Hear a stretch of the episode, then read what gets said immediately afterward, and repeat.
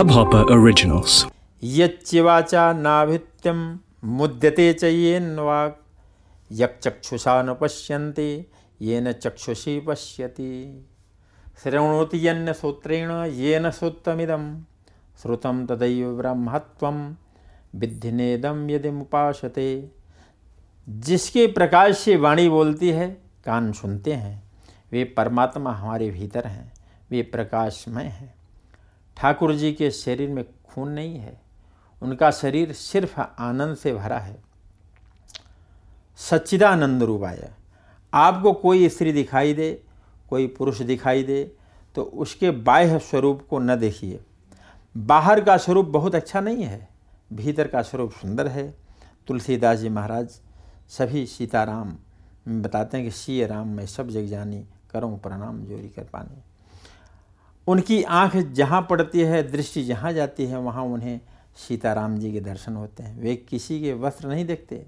वे प्रत्येक मानव शरीर में भावना से श्री सीताराम जी के दर्शन करते हैं। अनेक लोगों को कथा में बैठे बैठे भी घर दिख पड़ता है। कईयों को घर छोड़ने पर घर बहुत याद आता है। कथा में घर दिख पड़ता है तो भगवान क्यों नहीं दिखाई देते? आपका प्रेम जिसके प्रति सच्चा है, वे आपको दिख पड़ेंगे।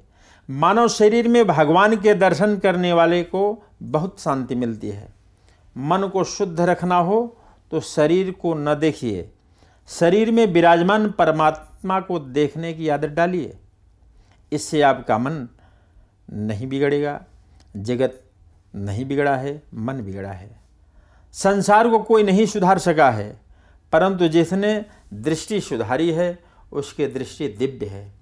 जिसकी दृश्य दिव्य है, उसकी सृष्टि भी दिव्य है।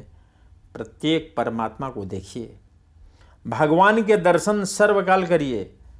बहुत से लोग मंदिर में दो तीन बार दर्शन करके संतोष मान लेते हैं। सोचते हैं कि मैं तो तीन बार मंदिर में जाता हूँ।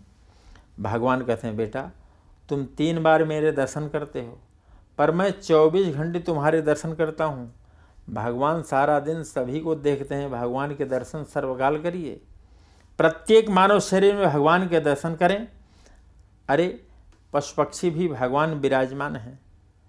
देह भले ही भिन्न है, पर प्रत्येक देह में देव एक ही है। ईश्वर अनेक नहीं है, शरीर अनेक है। अनेक शरीर में एक ही परमात्मा है। मंदिर में दर्शन करना साधारण दर्शन है परंतु पशु पक्षी प्रत्येक मानव शरीर में जो परमात्मा के दर्शन होते हैं, वे असाधारण दर्शन हैं। असाधारण दर्शन से बहुत शांति मिलती है। सृष्टि की उत्पत्ति, स्थिति और लय का कारण परमात्मा है। परमात्मा ने सृष्टि की रचना की तथा प्रत्येक पदार्थ में प्रवेश किया।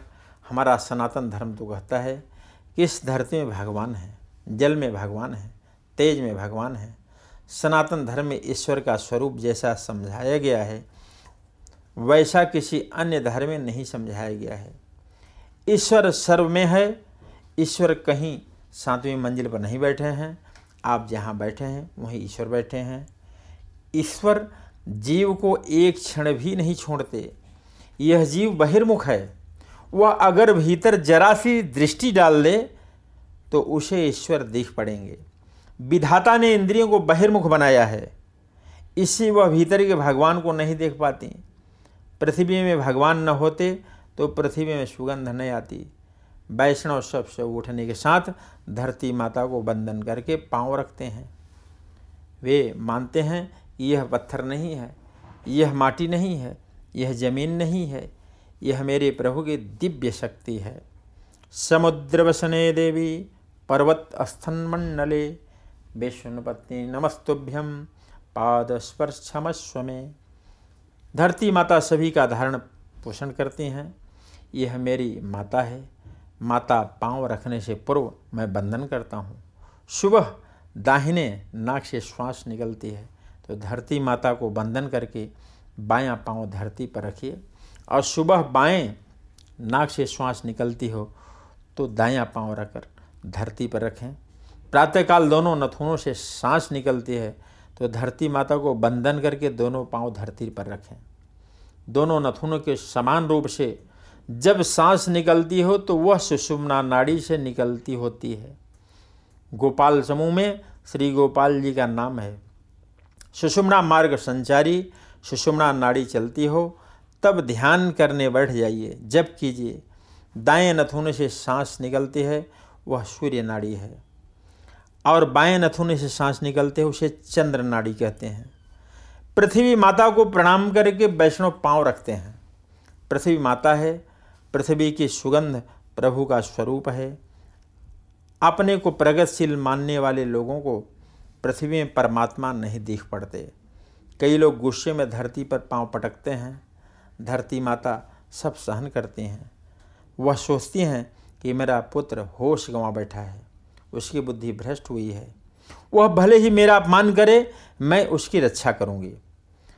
मानव कभी गुस्से में पैर पटकता है, पर धरती माता को कभी गुस्सा नहीं आता है। कदाचित धरती माता को गुस्सा आ जाए तो हमारा सभी का अच्युतम केशवम एक साथ ही हो जाएगा।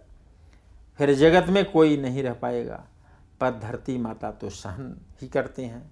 माता को क्रोध नहीं आता है, दया आती है। धरती माता सबकी माता है। और जल में रस रूप परमात्मा की सत्ता बिलसती है। सबसे पानी पीने बहुत शांति मिलती है। किसी को बहुत प्यास लगी हो और आप उसे हज़ार, दो हज़ार रुपये देंगे तो क्या उसे शांति मिलेगी? वह कहेगा कि थोड़ा सा जल दीजिए। पानी मिलने पर प्यास बुझेगी। पानी में जो मिठास है, वही परमात्मा श्री कृष्ण का स्वरूप है। मेहंदी में आँख की लालिमा नहीं दिख पड़ती। पर उसके कण कण में लालिमा है।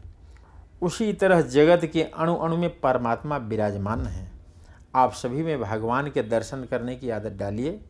इस प्रकार एक दिन आपको अपने भीतर विराजमान परमात्मा के दर्शन होंगे।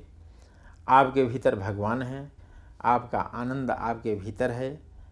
जीव को आनंद में परमात्मा का आनंद प्राप्त हो तो जीव जड़ वस्तुओं में आनंद खोजने न जाए। आपका आनंद आपको नहीं मिलता, क्योंकि मानव को अपने स्वरूप का अनुभव नहीं है। आनंद में परमात्मा उनके भीतर ही विराजमान है। बोलो लक्ष्मी नारायण भगवान की जय।